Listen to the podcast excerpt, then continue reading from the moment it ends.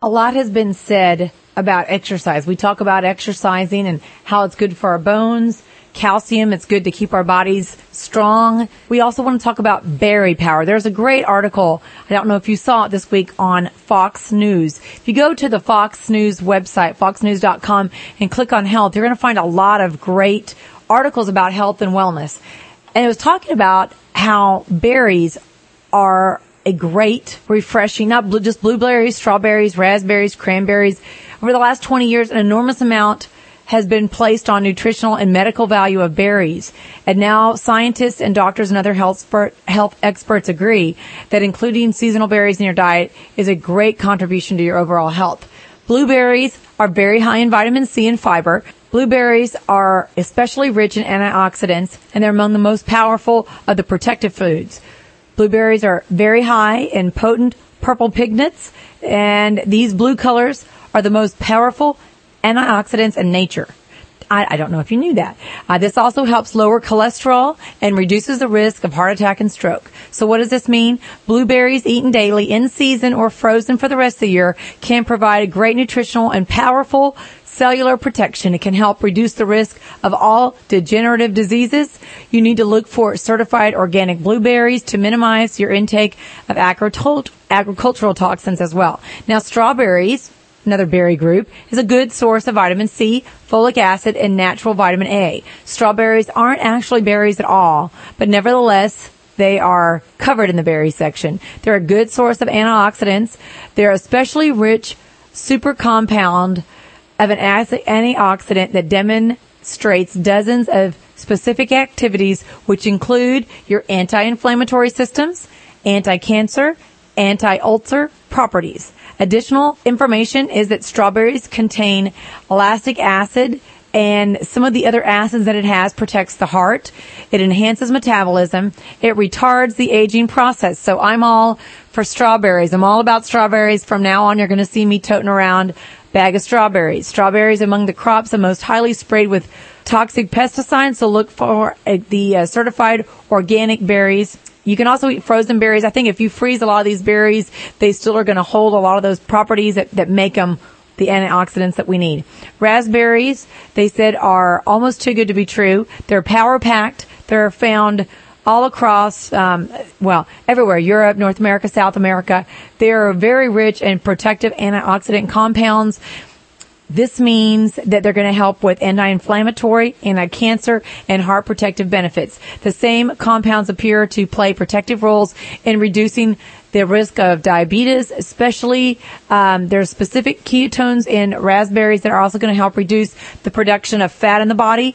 And this works in animals, the raspberries help to protect the liver against lesions. Human studies are needed to confirm this protection, but I'm thinking if it works in animals, it's got to be working for us. Cranberries are also great, not only at Thanksgiving, but these fruits are going to offer health benefits as well.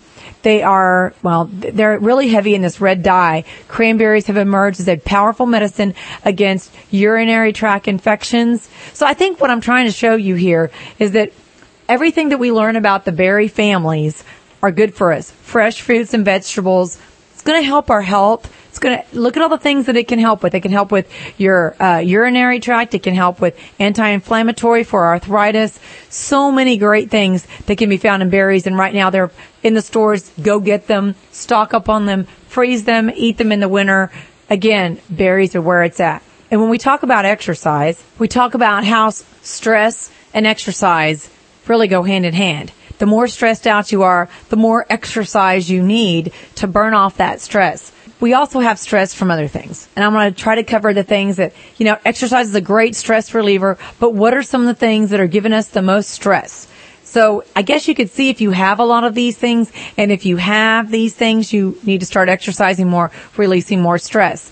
Clean. Okay, I'm a real clean freak if you know me. I like everything neat and organized. And a clinical study has now proven that a clean house or a clean workspace does reduce stress. And it doesn't take long to figure out that the less cluttered your house is, the workspace is, the less cluttered your mind is going to be. Get a daily planner. And I've got a big red book I carry around with me. Everybody's got their Blackberries or their iPhones. Where does that leave organization? Probably remember we need to write things down. We sometimes forget when we get busy, we get stressed. I, I think if the more you don't write down, the more stressed you are because you don't know exactly where you have to be or what you have to get done. Uh, using a daily planner and sticking with it is going to ensure that your time is well managed and you set your priorities correctly if you stay with it, which should save you time and stress of forgetting something important. It's also going to free up time to maybe start a stress free zone that could include exercise. We talk about vacations all the time and they're power packed. Sometimes vacations provide more stress for us than it actually relieves because you go nonstop when you're on your vacation. Sometimes the planning of the vacation actually leads to greater happiness in the weeks leading up to the trip.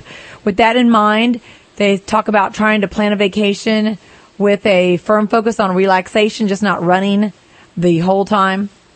We talk about caffeine with around 60% of Americans ingesting caffeine daily. It could be anywhere up to 90%, they say. I'm not a caffeine freak with coffee, but I am with Diet Coke. Caffeine is most likely the widespread consumed drug. Unfortunately, like any other drug, there are side effects. While caffeine helps keep us awake, it also sends our stress levels through the roof. You drink too much coffee too often, it could contribute to the development of chronic stress, keeping those levels up. Listen to relaxing music if you're stressed.